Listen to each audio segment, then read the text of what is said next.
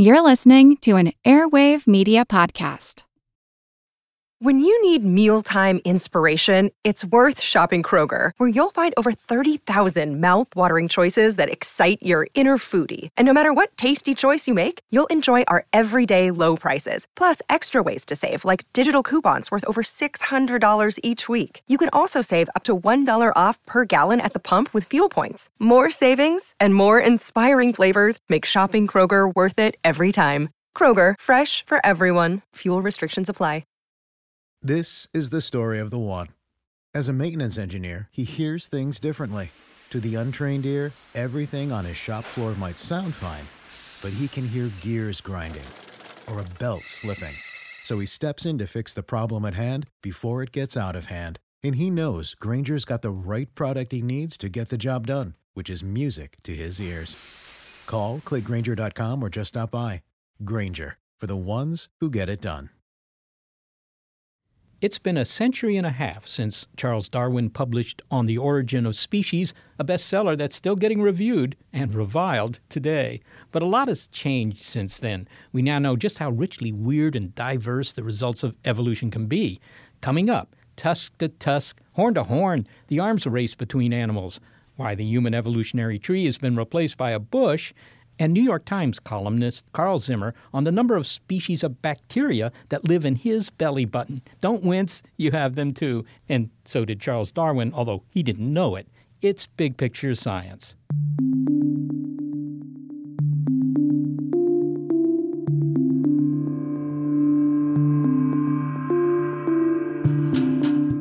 By now, it's a familiar story. The variety of plants and animals we see today are all the result of descent through modification. In other words, offspring are slightly different from their parents, and competition selects out those individuals best suited for whatever environment they're in. In a phrase, survival of the fittest.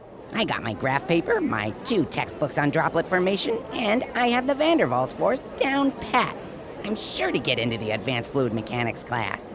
But do you have the computational software to calculate Reynolds numbers for nonlinear flow?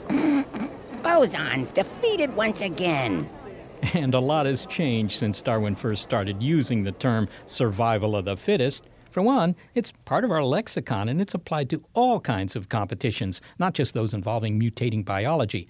Today, 150 years after Darwin traipsed around the Galapagos, we understand that the diversity of animal and plant species is vastly greater than he'd imagined and that we'd imagined and that the process of evolution explains a stunning array of biological phenomena. In short, Charles Darwin didn't realize the full power of his theory. I'm Seth Shostak. I'm Molly Bentley. This is Big Picture Science, produced at the SETI Institute, where scientists investigate the nature, origin, and prevalence of life. On Big Picture Science, we step back to get a wide angle view on science and technology, from where they've been to where they're headed, and what's more big picture than the evolution of life. Sure, it's survival of the fittest, but with so many species competing, we present Surfeit of the Vitalist.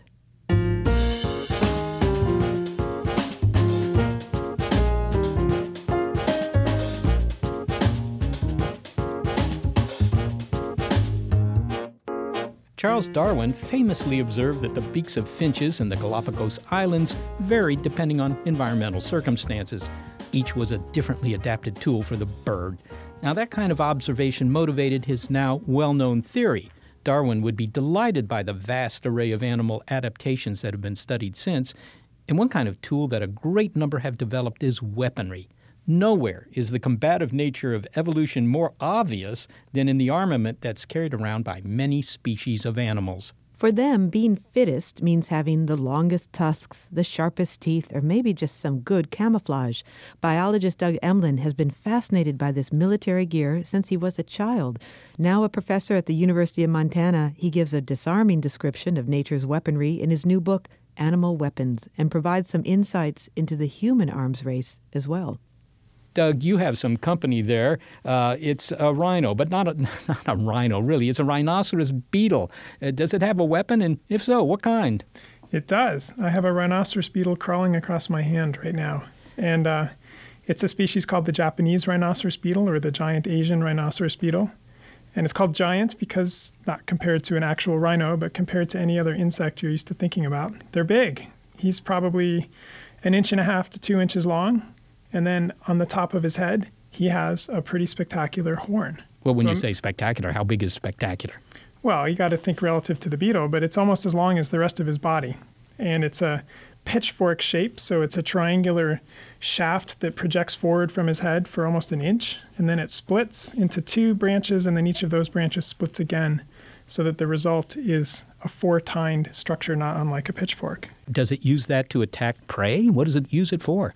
It is analogous in every respect to the antlers that we would see in caribou or elk or deer or the tusks in elephants. It's a structure that the males carry, not the females, and they use them in battles with rival males over access to females. It's- not going to attack you. You're not a potential competitor. No, he's chewing on my finger, but mostly because he thinks it's an apple. He's definitely not going to attack me with this. And it's not something that they use to protect themselves from predators. These are weapons that males use in vicious or vigorous battles with rival males over access to females.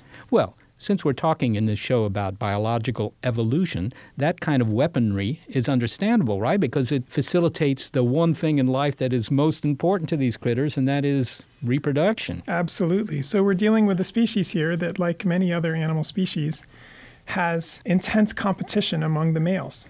And this results in general because females in many animals invest quite a bit more in reproduction than the males do. And because females are committed to reproduction for longer than the males in these animals, there's a lot of males floating around there, sort of able and willing to mate, and not very many females. And so the result can be intense competition among the males over access to a very limiting number of reproductive females.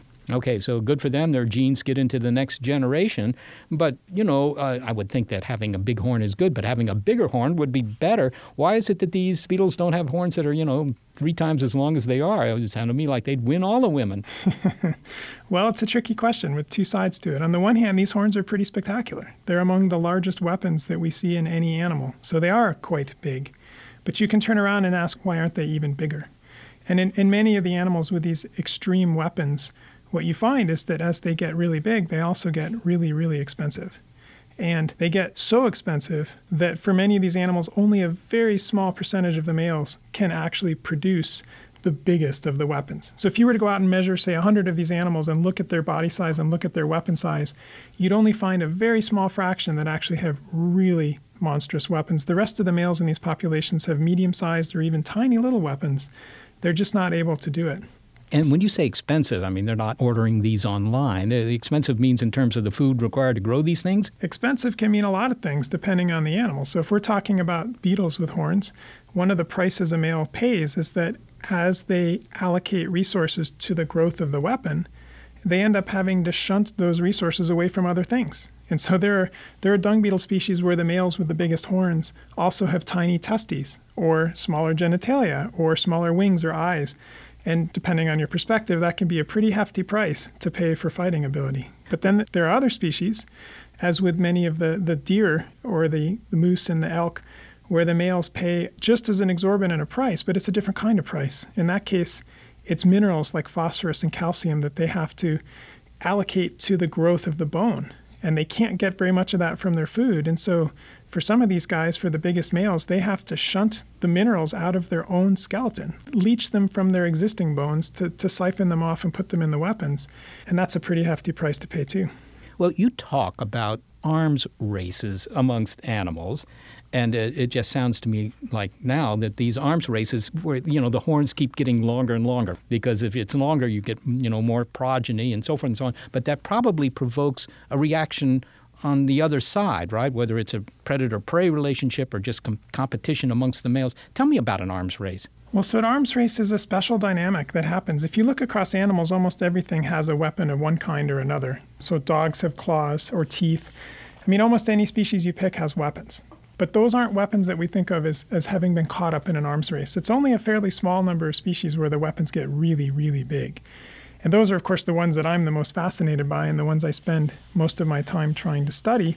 But something's happening that's special in those species that we think sparks an arms race. And what that means is if, if you think of males battling or combating each other in different habitats, there's lots of places where having a big weapon isn't really going to help you very much. If you picture a whole bunch of beetles on the surface of the ground, as we see with lots of the ball rolling dung beetle species, they'll pile on top of each other and push and shove, and three or four or five males may attack a male all at the same time, having a really big weapon doesn't help because speed or agility matter more than sort of bulk or strength. And a lot of times, if you don't have a place to anchor yourself or push from, then there's really no payoff to a big weapon. But in animals that fight in restricted places or fight in circumstances where they really lock up against each other face to face and one on one, where they can push and pry, those kinds of fights are ones where the bigger male, the stronger male, or the male with the bigger weapons tends to be the winner. And it's in that kind of a situation that you can start to get one of these arms races because bigger is always better. And it's not like any absolute size is best. It's not the beetle with a one and a half inch long horns that necessarily wins. It's the beetle that has horns that are bigger than everybody else's horns. And that's a moving playing field. So as the weapons get bigger through time, the standard against which a male has to compete also gets bigger. Okay, but that can't go on forever. I mean, what happens? Well, why No, does the why, why does the arms race end? I mean, did they did they have treaty conferences? What happens? It's interesting that you mentioned treaty conferences because how arms races end was a big sort of open question.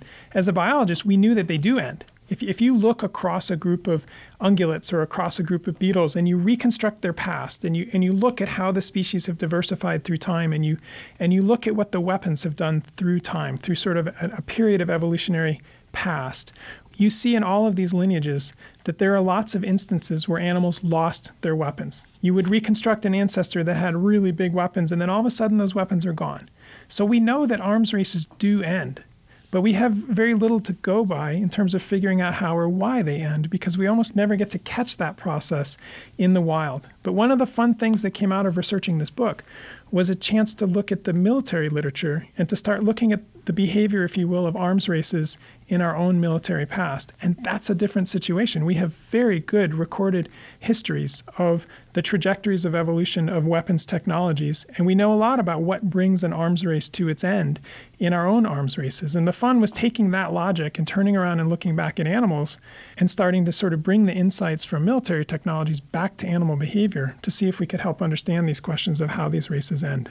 The take home lesson, I think, is that arms races end for one of two reasons. One of the reasons is that they just, as these weapons get big, they get increasingly expensive, and you reach a point where the process of escalation stalls. It doesn't mean it's not good to have really big weapons, but it's not better to continue to have even bigger weapons.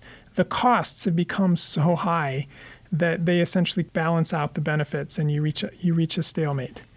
The other thing that I think can end an arms race is a change in the circumstances, something about the nature of the battle or the fights that we're talking about, where suddenly having a really big weapon switches, sometimes rather ab- abruptly, from being a benefit to being a huge, literally, liability. And the things that can pull that about are invasion of cheaters. So in animals, we find sneaky beetles or coursing male bighorn sheep that go running into a harem when males are distracted in battle and try to sneak matings with the females. Any of these populations have males that break the rules. They're not able to pay the price. They can't produce the really big weapons. They've got no options other than to break the rules and switch to plan B. And cheaters end up sort of eroding the payoffs, the benefits to a male of having these weapons. And in the case of human weapons, cheaters can be new technologies that fundamentally changed the nature of battle so that something that previously had been exceptional suddenly becomes a liability. It makes me think of the Soviet Union and, uh, if you will, guerrilla armies. Absolutely, and I talk about that in the book quite a bit. I think that that's it's not an accident that we, the current state with the largest conventional forces, face a string of rivals that all cheat. They all use guerrilla tactics, asymmetric warfare tactics. Those are the only options on the table for them. But it makes perfect sense when you consider that in the context of, of these alternate sneaky tactics. It's exactly what we see in animals. What are some of the most spectacular weapons uh, wielded by the creatures you've studied, Doug? There are some beetles, I have to say, and I'm partial to beetles because some of the rhinoceros beetles have weapons that just blow my mind. They're so big. But to get beyond the beetles, just to show you how diverse these things are, the fiddler crab is actually the animal that holds the trophy for the biggest weapon relative to their body size. So there are fiddler crabs out there where, in the largest individual males, the claw weighs as much as the whole rest of a male's body. That means they're literally carrying their entire body weight around in a weapon. And that's the champion. But in terms of animals that might be more familiar to people, The fallow deer and the caribou are the deer species that hold the records, if you will, for the largest weapons relative to their body size. And the antlers on a caribou are magnificent to look at huge, bony protrusions with beautiful branching structures that come off, and they arch backwards over a male almost the full length of the male's body. What about camouflage? I mean, you know, a lot of critters are camouflage. Cuttlefish seem to be particularly good at that. Is that really a weapon, or is it, you know, I don't know, something else? So we're getting into semantics there, and that's a tough one, whether they count as weapons or not. I included them in the book because I thought it was a really good entry level trait to get people thinking about where variation in the expression of the trait would affect the performance or survival of animals. So I would argue that camouflage is in a gray zone of whether we would consider it to be a weapon or not, but it's certainly a characteristic that can drastically influence whether or not an animal survives or not. And if they're able to effectively hide from predators, then there's a tremendous sort of fitness or, or performance advantage associated with that. And I think any military forces would agree with that one in an instant that camouflage might not be the biggest weapon they're carrying out into battle, but it's almost just as important. We're, we're talking a lot here about, you know, evolutionary pressures, energy expenditures being a cost for having a bigger horn or something like that, uh, for a huge tusk to evolve.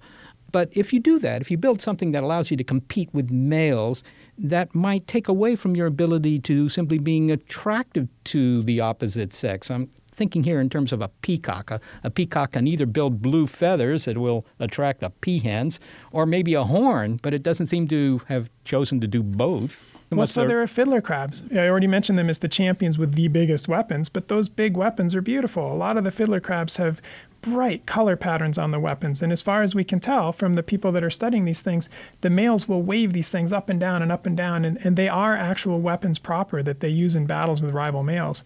But it's the females that are paying attention to these waving displays and to the really bright colors on the weapons. So there's a great example where it works as an actual legitimate weapon and also like a peacock's train as a display.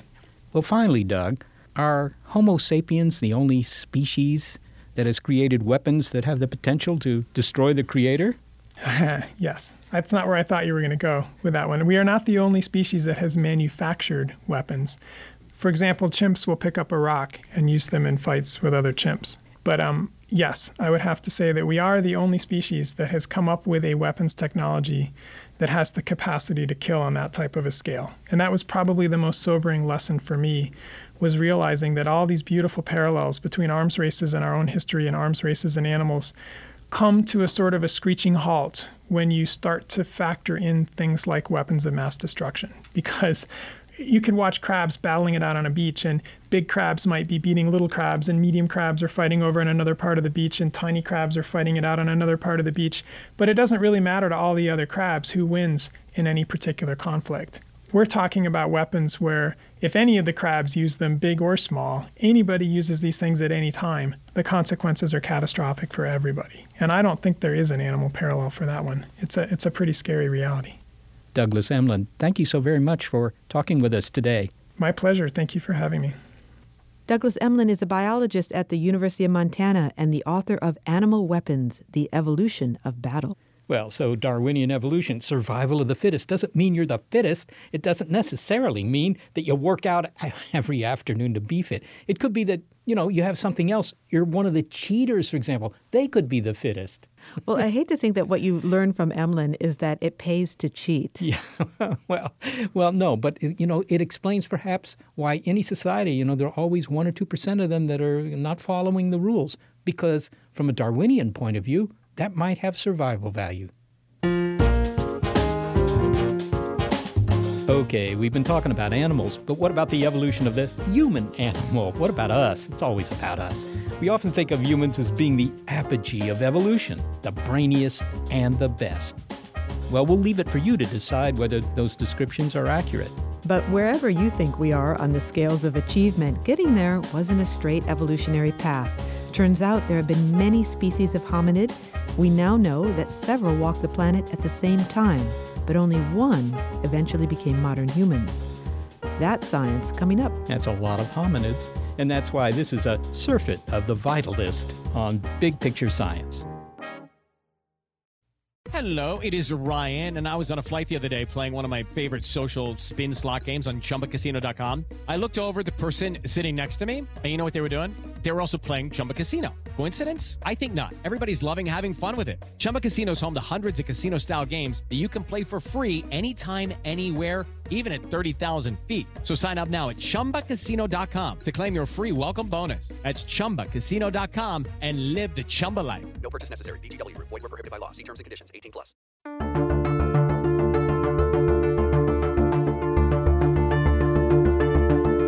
In his famous book on the origin of species, Charles Darwin chose not to write much about the evolution of man. Instead, he cautiously noted that light will be thrown on the origin of man and his history. It's a great cliffhanger that is now, 150 years later, being illuminated, but only just. Although some of us may feel we already know the story. We have this image of human evolution just as it's emblazoned on many a t shirt.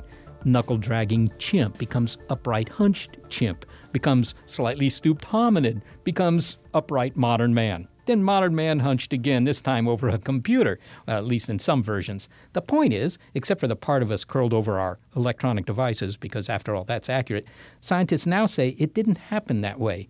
But could a million t shirts be wrong? It's been a surprise to paleoanthropologists to discover just what a messy business the evolution of humans has been. George Washington University paleoanthropologist Bernard Wood points out that it's not a straight ladder. Things are more complicated than we thought. Dr. Wood spends his time digging into our evolutionary past, literally in the ancient dirt of Africa, in search of our distant ancestors. He hopes to identify our evolutionary cousins and perhaps better understand why Homo sapiens emerged as the fittest in this competition to be the brainiest beings on the planet.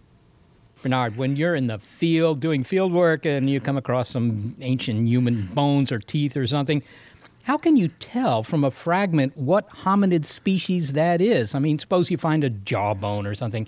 Uh, how, how can you identify that?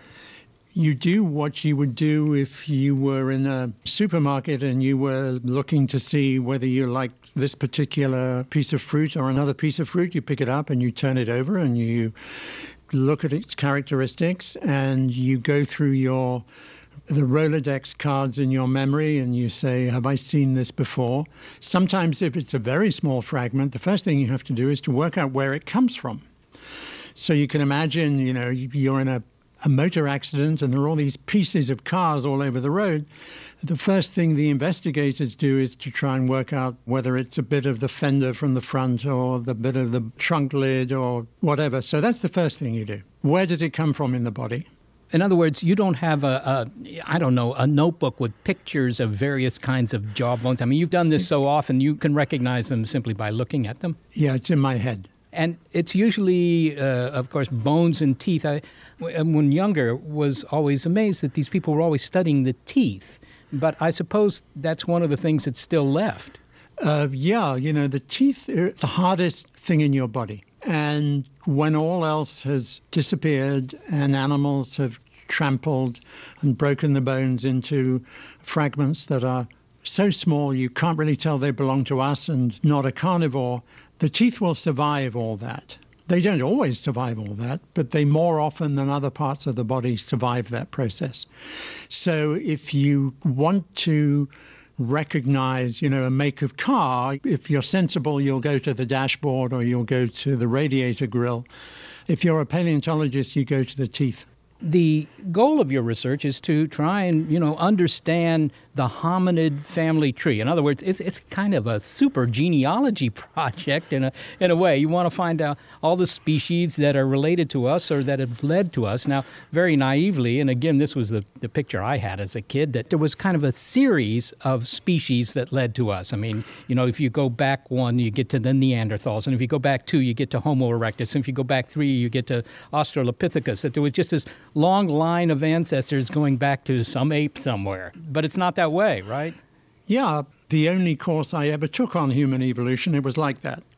Now it's a lot more complicated. And basically, the only relatives that you need are your direct ancestors. So I must have had a father, he must have had a father, his father must have had a father and a mother also. So uh, the idea we had in those days, which is in the 60s, was that the only thing that was in the fossil record was either the descendant of an earlier species or the ancestor of a later one. Now we know that we have the equivalent of my uncles and cousins. In other words, they're my relatives, but they're not my ancestors and not my direct descendants. And what I'm interested in is trying to work out which of the taxa are the equivalent of my parents and grandparents, and which of the taxa are the equivalent of my uncles and great uncles. Maybe you could give me an example of some of our cousins. I, I, think the Neanderthals were not direct ancestors of us as I once thought, right? That's true. It's not a part of the fossil record that I'm an expert on, but it's pretty clear to me that Neanderthals lived at the same time as members of our own species. And so it's really difficult to see Neanderthals as our ancestors.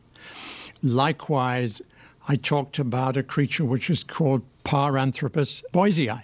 Now, it's called Paranthropus because it's beside man. That's what it was called.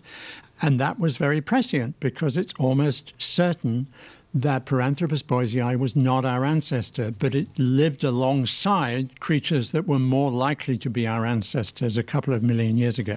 And, and, wasn't there also a species that lived on this island in the Pacific that may have been a cousin, as it were? There was a creature which is called Homo floresiensis, which lived on an island called Flores.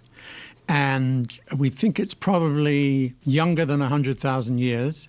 And this was a creature that was living at the same time as modern human like creatures were living in Africa and modern human like creatures were living in the Near East, and yet it was more primitive. And so it's a real challenge to work out what was going on. The most likely explanation for Homo floresiensis is that it's probably a dwarfed version of one of our ancestors or close relatives. So these other species, I mean, uh, obviously these were all, if you will, descendants from some relative. If you went far enough back, we all had uh, the same common ancestor, as it's called, right? The evidence is from the molecules and also from the anatomy is that we shared a common ancestor with the chimpanzees and the bonobos probably around six million years ago. And my job is to try and work out what happened between that hypothetical common ancestor and modern humans. Now, you and I rehearsed the fact that in the past, we thought that that wasn't a problem. It was just a question of knowing where you were in the time, and you could predict which would be the taxon you would expect to find in the fossil record. Now we know it's not a ladder, it's a bush. And we need to work out which of the branches of the bush actually get to the surface, because the surface is now and the surface is you and I. But there are many branches in that bush. My job is to work out which of those branches are the ones that lead to modern humans and which actually lead nowhere. Well, they don't actually lead nowhere. If you take Paranthropus boisei, it existed for a million years, which is a pretty long time to exist as a species. So, by anybody's count, it was successful.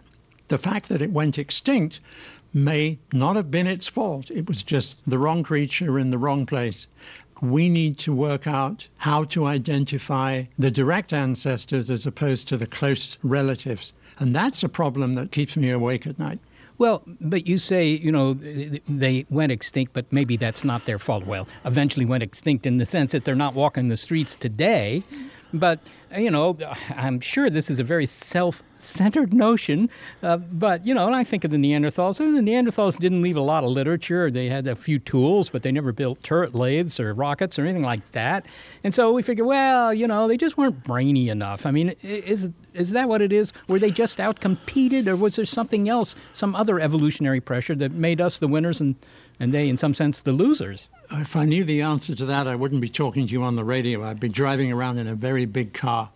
um, my sense is that if you went back in time, although our direct ancestors were probably making slightly different things than the Neanderthals, the reality is that on average, the brains of the Neanderthals were larger than the brains of our ancestors living at the same time.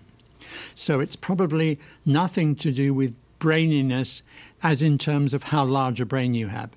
It may have been something to do with the details of the brains. In other words, were our ancestors better at looking around and making an assessment of where the resources were? Did they have a social system that gave them just a small advantage?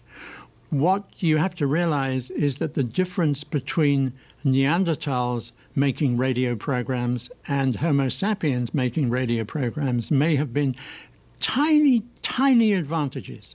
You know, we're not looking for huge differences. We're just looking for very marginal differences. Okay, well, but, you know, I have to say that that leads me to, to wonder. Uh, you know, this is evolution. This is the way it works. And sometimes you win, and, and sometimes that win isn't an overwhelming win. Just a small, yes. small little difference will mean you're you're still here, and that guy's gone. Uh, it, it, but it does sound like, since you know it wasn't one line that leads from us back to forest apes, that there were many experiments in evolution in our part of the evolutionary tree. Lots of twigs that had creatures that were kind of human-like. So, does that tell us anything about the likelihood of an intelligent species arising elsewhere? I mean, should we expect intelligence to be a common evolutionary development on other worlds where you have a lot of life? I don't think there is any reason to assume that we are unique. I have no evidence that there are other planets where there is intelligent life, but I also have no reason to say that such things couldn't exist. And although it's highly, highly unlikely that exactly the same creatures as us would have evolved. It's not impossible that a creature that had some of our attributes might have evolved on one of those planets. Well, finally, Bernard, I, this may sound a bit, I don't know, crass or something, but why do we care about those evolutionary branches that didn't become us? I mean, these species clearly didn't have what it took to become a modern human. Uh, it might have been a small difference, but they didn't have it. So, why are we interested? Because these creatures offer us a mirror to look at ourselves because they were living at the same time as our ancestors. They were dealing with roughly the same habitats as our ancestors. And by understanding them, we understand the context of our own evolution. And I'm rather perverse, you know. I mean, most people are interested in our direct ancestors. I really like the odd things that clearly didn't evolve into us.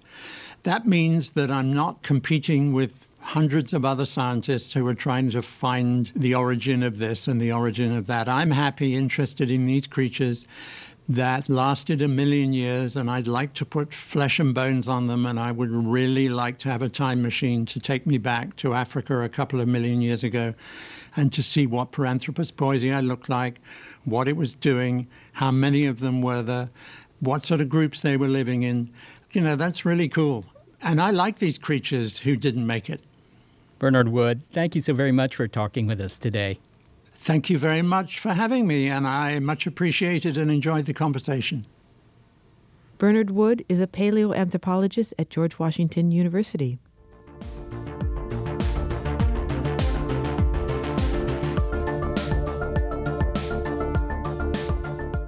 Well, there may be many more species of hominid than we realized, more than Charles Darwin realized. But I'll tell you that the number of microbes outnumber and sometimes outwit us all. New York Times columnist Carl Zimmer with stories of counting belly button bacteria and which evolutionary concepts he finds the trickiest to explain to the public. Next. Sure, it's survival of the fittest, but it's also a surfeit of the vitalist from Big Picture Science.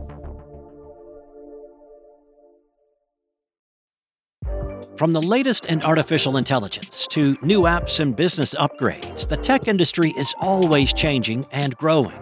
So keep up with the Daily Crunch podcast from TechCrunch. With new episodes released nearly every day, the Daily Crunch gives you a brief overview of the biggest tech headlines, and it's all delivered in around five minutes or less, so you can easily hear about the latest updates while trying some of those updates for yourself. Listen to the Daily Crunch now, wherever you get your podcasts. That's the Daily Crunch, wherever you get your podcasts.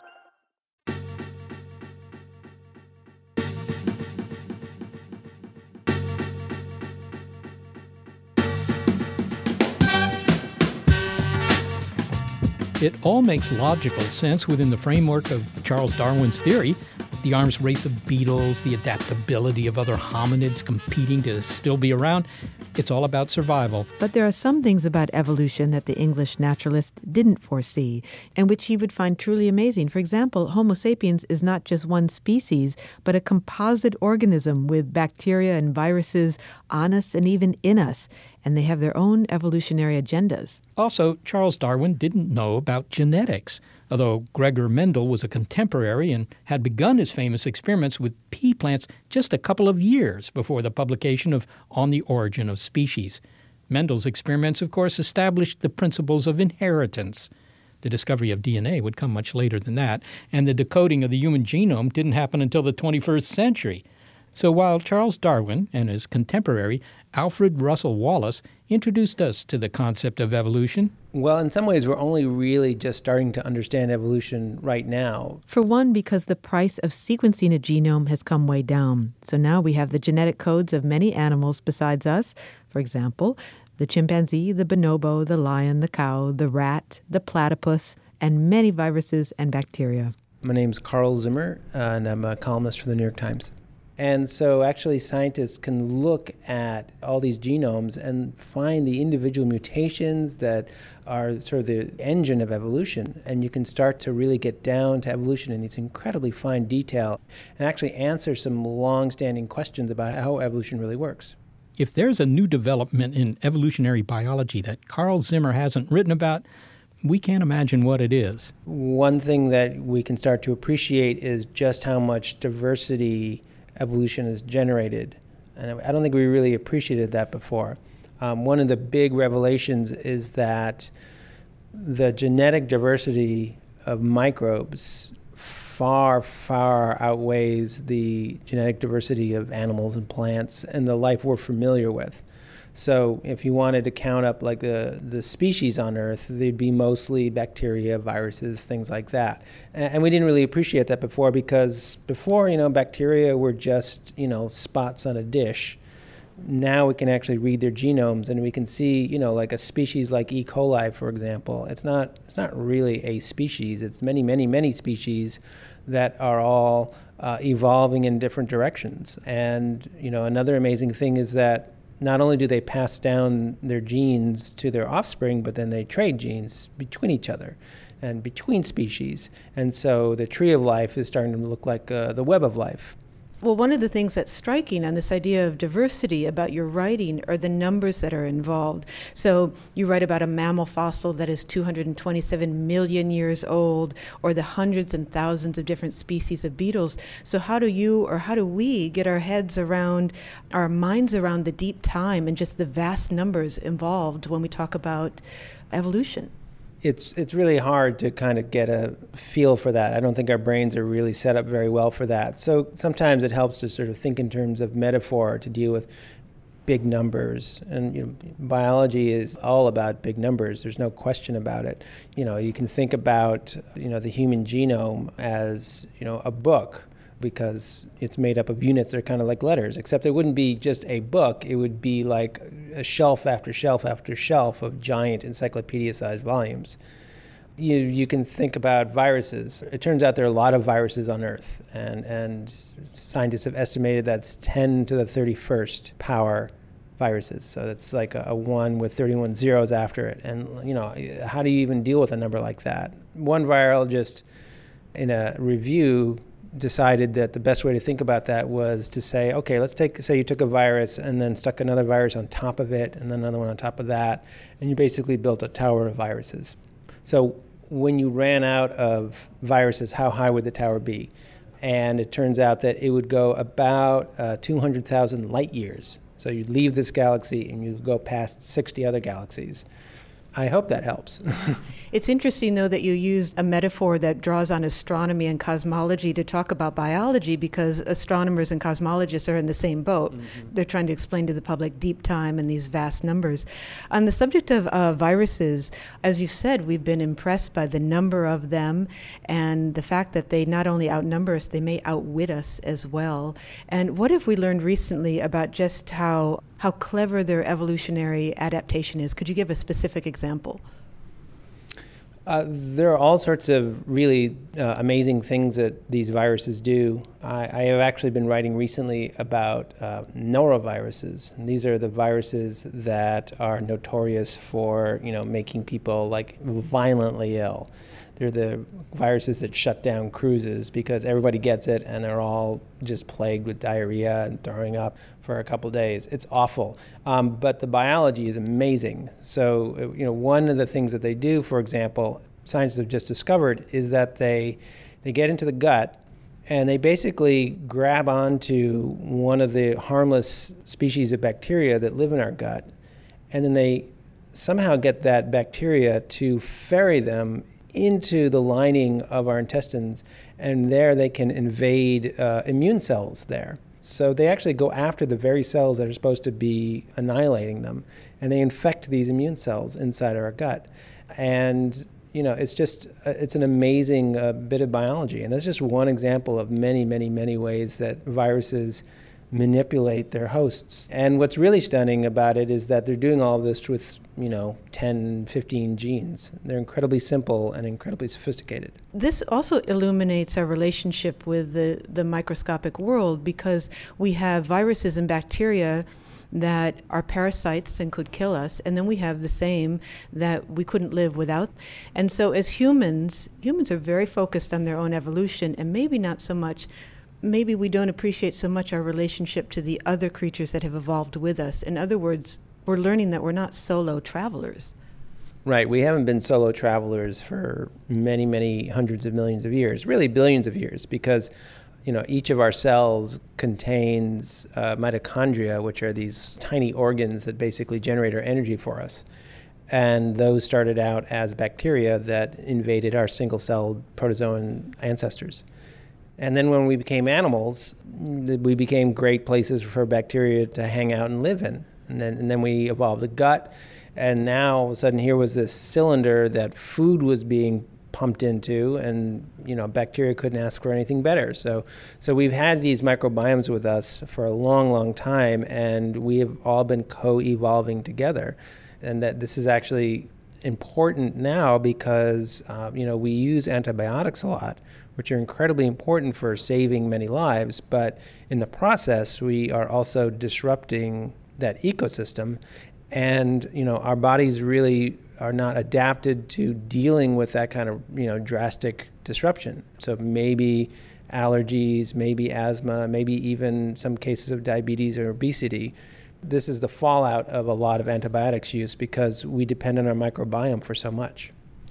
So when you see people, when you meet a new person, are you able to see the person or do you just see this whole collection of bacteria and viruses as someone who's been writing extensively about them? I, I guess I still kind of, you know, focus on the person. But yeah, if I think about it, you know, I mean, certainly you, you can't, you know, ignore the trillions of viruses and bacteria that they're carrying with them. People do seem to be freaked out about the microbiome. And it's interesting. I did a piece once about participating in a study where a scientist wanted to do a survey of the bacteria living in people's belly buttons. So all that involved was just taking a Q-tip and just rubbing around on your belly button and handing it over to him in a vial, and he would look for all the bacteria. So in my case, I wrote about him finding 58 species of bacteria in my belly button. And I found this very interesting, and some of them were most closely related to species that had only been found at the bottom of the Pacific Ocean. It was fascinating to me. A lot of people reacted like, oh my gosh, you're disgusting, you must not bathe, or something like that. And, and I kept having to say again and again, first of all, that's actually kind of an average number. There are lots of people who have over 100 species in their belly button. Second of all, if you got your test back and you showed up with zero species of bacteria, you should be really worried because you're probably going to get a serious infection. You know, our microbiome is like a, a shield to keep disease causing bacteria from really making our lives terrible. Now, my co host Seth Shostak has a complaint about evolution and he would like me to share it with you. He thinks it's supremely inefficient. He said it's bottom up manufacturing. We're adding on parts, we're refining, we're building slowly over time, and it's supposed to be fine tuning along the way. And yet, here we are left walking on two legs, and by the end of the day, we have backaches. So, in other words, if the human body were manufactured we'd probably take it back and ask for our money back. So, is uh, evolution really the best way to build things? Evolution is just how nature works, and yeah, we we have to just take it. We don't really have a choice in the matter, and one of the things that's important to understand with evolution is not just all those amazing adaptations that allow us to, to live in the world, but also the maladaptations, the backaches, and all the other problems we have to deal with. So Seth needs to make peace with evolution.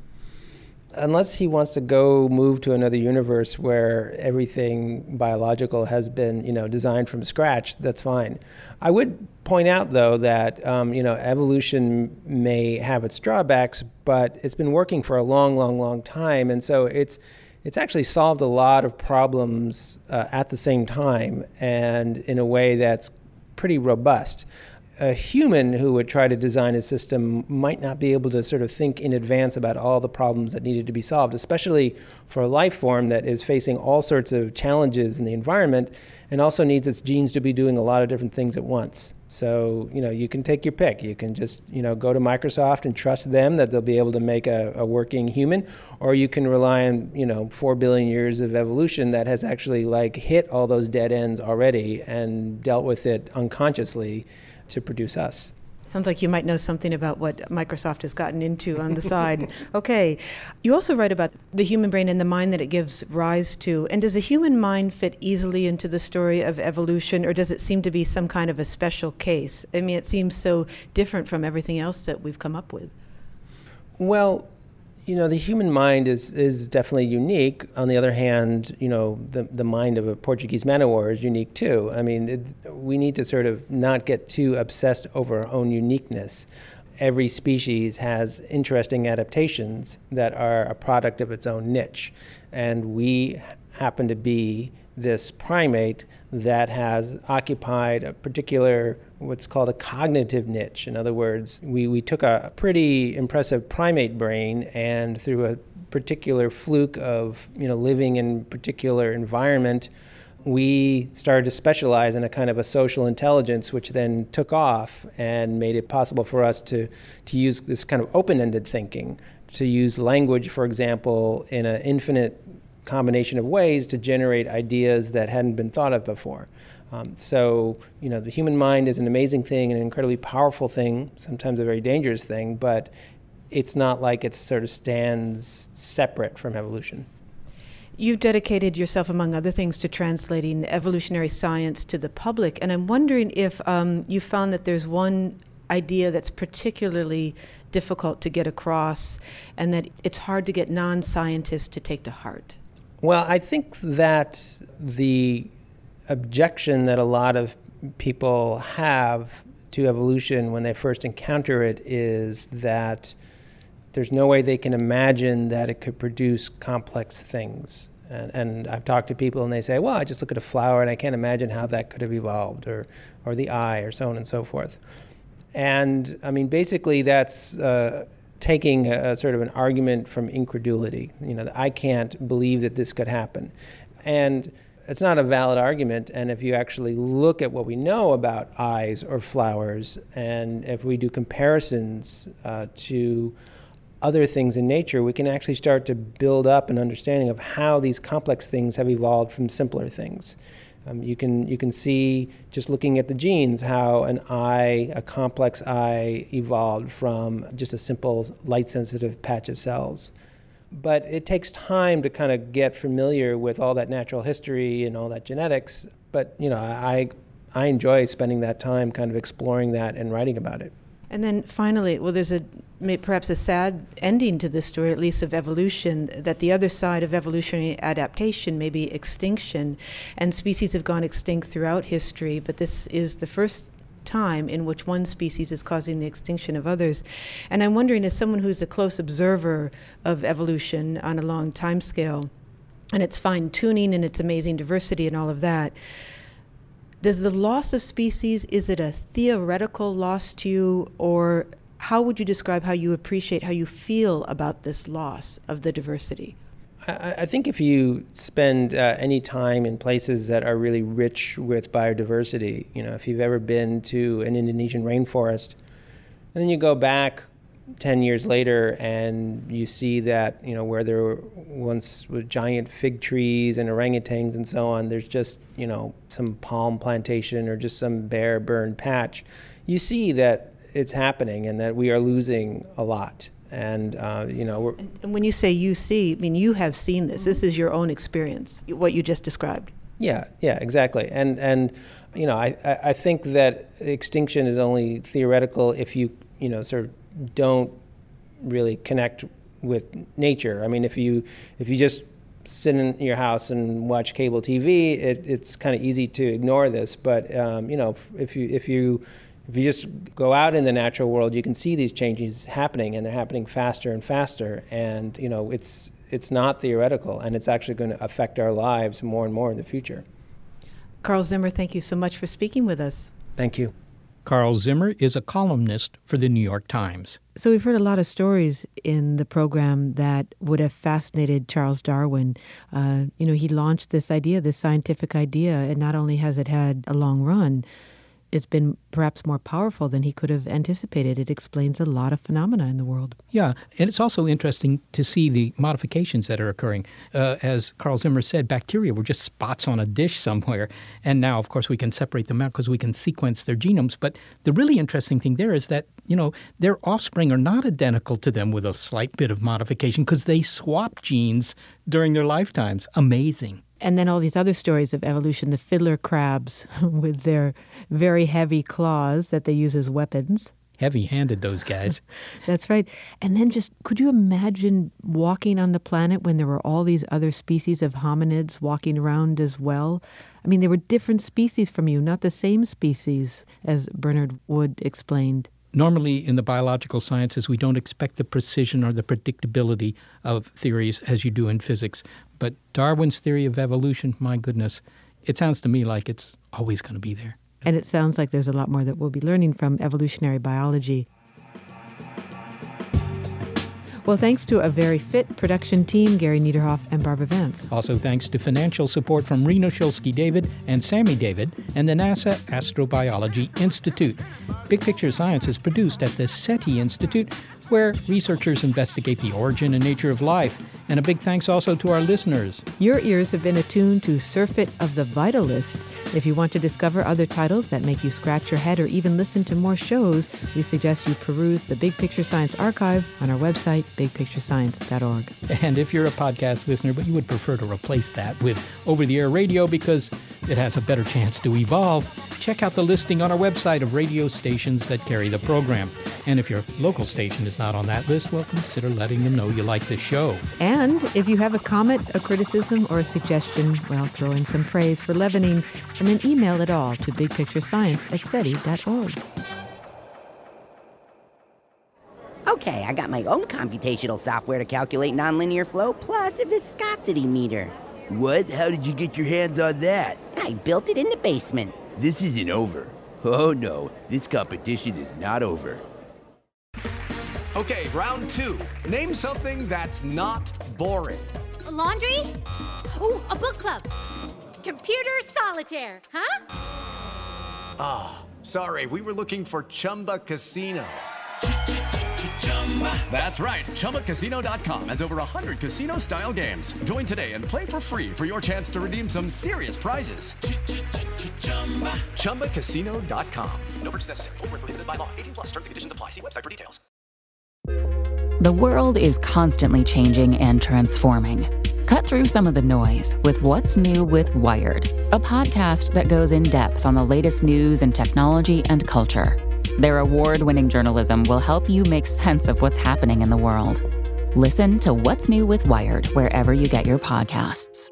That's What's New with Wired wherever you get your podcasts.